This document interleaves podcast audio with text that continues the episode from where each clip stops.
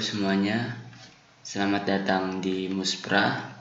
Hari ini saya akan membicarakan mengenai senang dalam perceraian keluarga. Ya, aku juga baru menyadari sekitar beberapa tahun belakangan ini, yang di mana prosesnya lama setelah perceraian keluarga, hingga saya tumbuh dewasa lalu bisa mengetahui bahwa banyak akar dari perceraian keluarga yang membuat saya tumbuh ternyata. Mari saya mulai mengenai tentang setiap manusia memiliki insting alami. Salah satunya yaitu kita menginginkan sebuah kesempurnaan. Kalau kalian tidak menyadari seperti ada tulisan hari ini akan lebih baik dari hari kemarin atau besok kita coba lagi kalau bukan dari dua kalimat tersebut bisa kalimat apa pun yang di mana kita selalu kita selalu seperti dituntut untuk lebih baik daripada hari ini gitu. yang artinya bahwasanya kita selalu mengupgrade ke depannya. Kita selalu membentuk pola hidup yang baru gitu. Yang jadi pertanyaan mengapa manusia menginginkan sebuah kesempurnaan? Seperti kita tidak sengaja dituntut oleh diri kita sendiri ataupun orang lain agar menjadi lebih sempurna daripada sebelumnya. Yang maksudnya agar kita menjadi lebih berkembang daripada sebelumnya. Ya pertanyaannya yang kenapa kita bisa untuk melakukan meng, uh, untuk menginginkan sebuah kesempurnaan gitu? Menurut asumsi saya secara pribadi kenapa kita melakukan hal yang baik secara terus-menerus atau ke depannya kita melakukan perubahan lebih baik daripada hari sebelumnya karena di hari ke depannya kita memiliki kita terdapat sebuah harapan di dalamnya harapan tersebut yang membawa kita untuk terus bertahan hingga keesokan harinya semisal kalian kebingungan coba saya ambil sebuah contoh profesi yang ada di dunia ini. Ada dokter, pemadam kebakaran, pengacara bayi, hingga pembuat sate. Tentunya mereka memiliki sebuah harapan di dalamnya. Pembuat pembuat sate menginginkan dagangannya laris, penjaga bayi menginginkan bayi yang diasuh agar tidak terjatuh, lalu pengacara menginginkan kemenangan, pemadam kebakaran mungkin menginginkan tidak adanya kebakaran, dokter menginginkan pasien sembuh. Terus harapan-harapan tersebut yang menurut asumsi saya membuat manusia masih bertahan hidup hingga sekarang. Ya mungkin jika kita mengetahui bahwasanya harapan hanyalah sebuah harapan, harapan tidak bisa dikontrol, tidak semua bisa didapatkan karena itulah wujud harapan sekali lagi nih hanya asumsi secara pribadi tapi seperti kita kita ketika menginginkan hadiah ulang tahun atau kado spesial lainnya gitu. Yang di mana ketika kado yang kita buka belum tentu sesuai dengan apa harapan kita. Ya seperti itu. Jadi pertanyaannya sekarang kenapa harapan bisa menjadi spesial? Sewaktu lama mencari ternyata jawabannya di dalam harapan terdapat kemisteriusan. Kita tidak mengetahui apa yang akan terjadi di ke depannya, tapi kita seakan-akan memiliki ikatan yang kuat dengan harapan yang kita inginkan sekarang gitu. Misal kalian ingin menjadi seseorang di ke depannya dan kalian berusaha, itu hanya harapan gitu. Tapi entah apakah harapan itu akan sesuai dengan dengan ke, kewujud kalian inginkan atau tidak gitu karena itu sendiri harapan berwujud misterius kembali ke arti kesempurnaan gitu mungkin beberapa orang kebingungan mengartikan kesempurnaan itu apa apa sih itu kesempurnaan kalau saya berasumsi kata sempurna atau arti dari sempurna mungkin kes mungkin sementara. Semisal kayak ini, kata sempurna. Jika kalian perokok, ketika kalian menyalakan korek hingga membakar tembakau di dalam rokok, lalu nikotin masuk ke tubuh kalian, itulah proses sempurna. Asumsi saya pun seperti itu. lalu habislah rokok tersebut kesempurnaan itu hilang gitu sehingga kesempurnaan yang sewaktu kita menyalakan dan sebagainya berlangsung menjadi sementara dan di situlah proses menurut saya kesempurnaan sama seperti ini jika kita sedang mendengarkan lagu atau menonton film di bioskop proses tersebut saya asumsikan sebagai sempurna waktu kita menonton atau mendengarkan ketika lagu atau film tersebut durasinya habis kesempurnaan berubah makna menjadi sementara. Nah, seperti itu, kurang lebih seperti itu. Itu dalam asumsi pribadi sih. Kembali menjadi nyata yang saya maksudkan. Kedua orang tua saya mengalami percekcokan yang sangat hebat. Saya lupa kapan dan saya tidak mengetahui dengan pasti apa perkelahian perkelahian tersebut. Karena saya sedang berpisah oleh kedua orang tua saya atau saya merantau sendiri di Surabaya. Ada telepon masuk dari salah satu orang tua saya saya juga lupa. Kalau mereka mengatakan bahwasanya sepakat untuk berpisah atau bercerai gitu. Hal yang saya lakukan pertama kali diam. Saya tidak mengetahui kenapa mungkin itu adalah efek terkejut dari manusia gitu. E, tiba-tiba badan mengalami freezing atau pembekuan. Semisal kita melihat sebuah film yang horor atau action atau apa pun yang di mana salah satu pemeran yang berperan mengalami shock atau langsung diam sekejap itu adalah efek terkejut yang menurut saya paling natural di manusia gitu.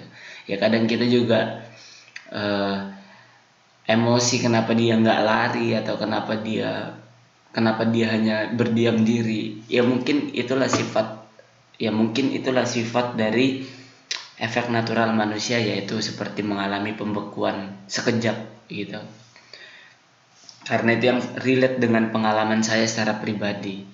Jelas pada hari itu ketika orang tua saya sepakat untuk berpisah saya mengutuk diri pribadi untuk mengurangi kontak bersama bersama kedua orang tua saya gitu. Yang di mana keluarga saya kalau kita e, membuat kartu remi kita buat untuk ke atas seperti bangunan tiba-tiba itu kartu remi udah tinggi dan keterpa angin langsung tiba-tiba baik-baik saja menjadi tanpa harapan. Ya seperti itu rasanya. Makanya efek terkejut itulah yang bikin saya kacau pada hari mungkin SMP sewaktu SMP lebih kalau tidak salah. Sehingga pada beberapa tahun sebelumnya beberapa tahun sesudahnya setelah perceraian barulah saya bisa penerimaan. Ada yang saya bisa terima di dalam di dalam situ. Otak saya bekerja secara rasional menurut ya menurut pandangan saya. Segala proses perceraian yang terjadi di dalam keluarga saya membuat pola pikir, kepribadian hingga gaya hidup yang ingin saya jalani berubah total dari sebelumnya perceraian dan sesudah perceraian. Sewaktu SMP saya memilih untuk berdiam diri di rumah karena saya merantau di rumah. Terus kalau tidak berdiam diri main warnet. Dulu waktu zamannya stand up komedi di Kompas TV juga season 1 season 2 masih terus habis itu baca buku sedikit main warnet nonton TV seperti itu terus nggak kegiatan sehari-hari kalau tidak kalau hari libur seperti itu kalau sekolah sekolah pulang ya seperti sama aja gitu. Saya lebih memilih hal seperti itu daripada keliling naik motor yang tidak tahu arah gitu semisal mending saya di rumah aja. Pada sampai hari ini sih saya lebih suka berada di rumah daripada di luar akhirnya bertumbuhlah pola pikir saya ketika saya melakukan rutinitas tersebut secara berulang-ulang. Bahwasanya lebih baik keluarga saya mengalami perceraian daripada bertahan untuk berkelahi gitu. Pada saat itu pola pikir pola pikir dan membuat kehidupan saya berubah secara total. Dan saya bahkan menyukai hal itu ketika saya belum terlalu dewasa, belum terlalu mature di dalam pikiran. Ternyata tidak sengaja setelah lama prosesnya saya bisa menerima hal tersebut yang di mana mending kedua orang tua saya bercerai daripada berkelahi dari uh, mending keluarga saya bercerai baik damai daripada tetap bertahan dan berkelahi secara terus menerus gitu hingga yang akhirnya ketika perceraian terjadi saya tidak memikirkan bagaimana cara untuk menenangkan kedua orang tua saya. Tapi perceraian terjadi saya hanya berpikir bagaimana cara bersikap adil kepada kedua orang tua saya gitu. Hanya itu saja jadinya. Iya semua dalam artian kita tidak bisa kita tidak bisa menuntut adanya sebuah kesempurnaan karena belum pasti harapan-harapan itu akan terkabulkan gitu. Jikapun terkabulkan, mungkin bahkan kita menginginkan lagi sebuah kesempurnaan dan tidak ada habisnya gitu. Jadi beruntung makanya aku sangat beruntung ketika perceraian di dalam keluarga aku terjadi. Itu banyak memberikan pola pikir yang baru dan membuat aku lebih terbuka terhadap dunia yang akan tetapi aku lebih introvert orangnya daripada daripada aku lebih introvert orangnya sehingga lebih mengikutin ya lebih menjaga diri sendiri aja selalu gitu. Yang di mana saya sewaktu belajar saya juga baru membaca tentang filosofi teras dari tulisan Henry Manampiring salah satunya yaitu selaras dengan rasio alam Kaum Stoa menempatkan kebahagiaan di dalam ketenangan batin dan bukan dalam hal-hal eksternal. Sehingga ketika aku menerima semua hal tersebut, rasanya semakin mudah dan lebih baik gitu untuk memilih ketika mereka bercerai. Jadi kayak karena saya menempatkan kebahagiaan di dalam ketenangan batin yang di mana saya bisa menerima mereka gitu. Bukannya mencaci maki agar mereka untuk bisa kembali bersama. Dan itu di dalam hal-hal eksternal gitu.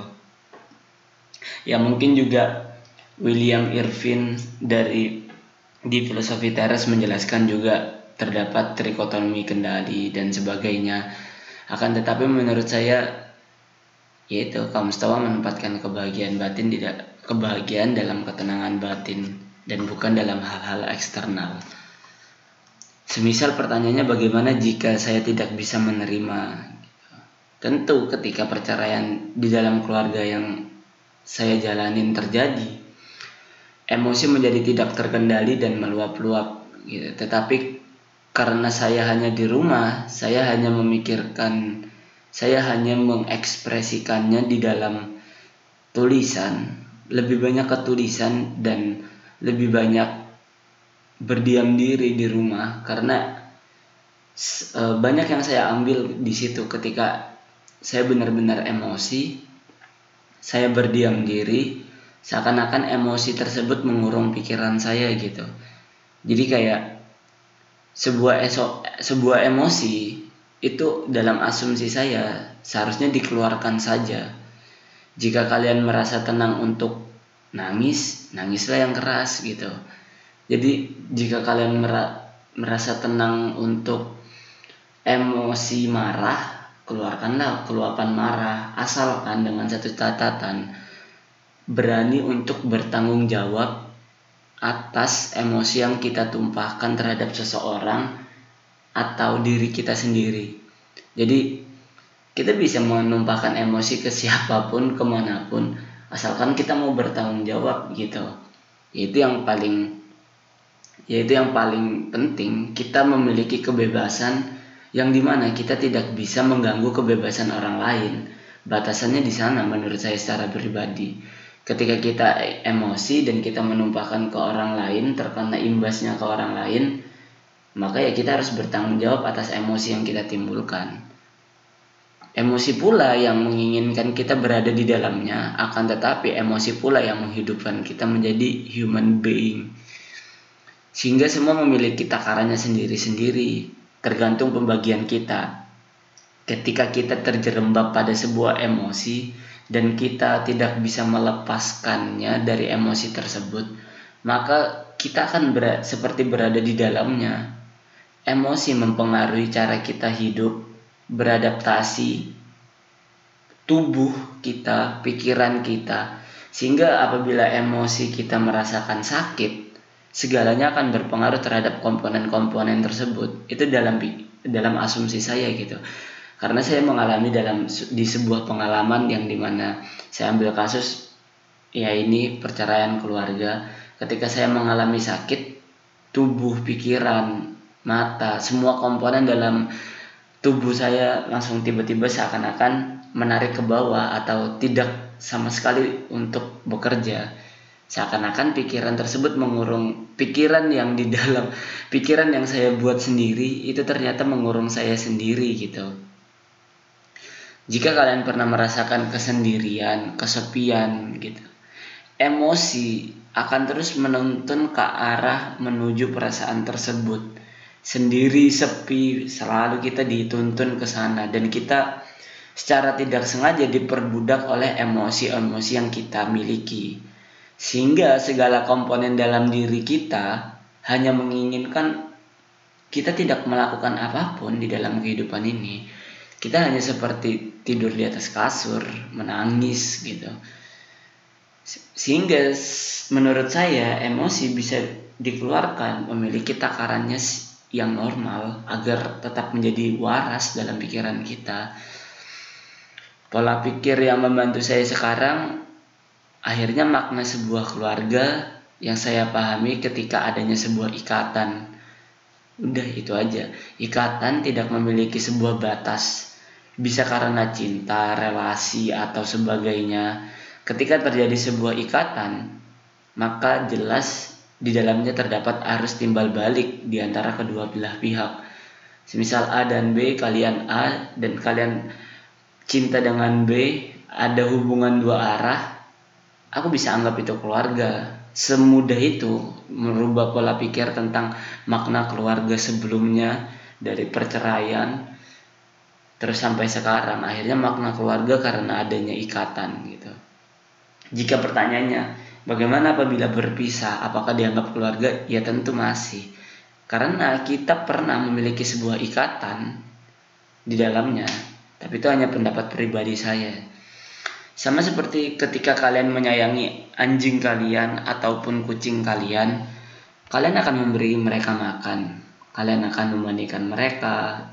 Kalian akan membersihkan kandangnya. Kalian tidak menginginkan anjing dan kucing kalian sakit gitu. Kelaparan misalnya bau kotor.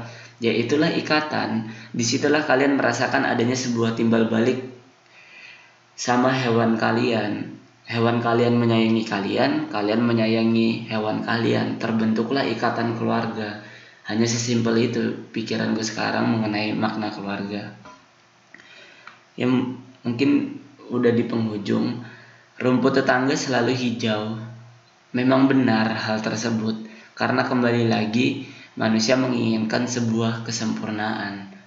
Akan tetapi kenapa kita tidak membuat rumput kita sendiri kehidupan menuntut kita untuk terus-menerus menjadi sempurna harapan menuntut kita untuk terus-menerus menjalani sebuah kehidupan kesempurnaan hanya bersifat sementara. Emosi-emosi yang terbentuk memiliki sebuah takaran. Ikatan hanya ikatan menjadi sebuah keluarga. Sehingga sampai hari ini saya masih menanam rumput tersebut untuk terus tumbuh. Mungkin itu aja. Bye.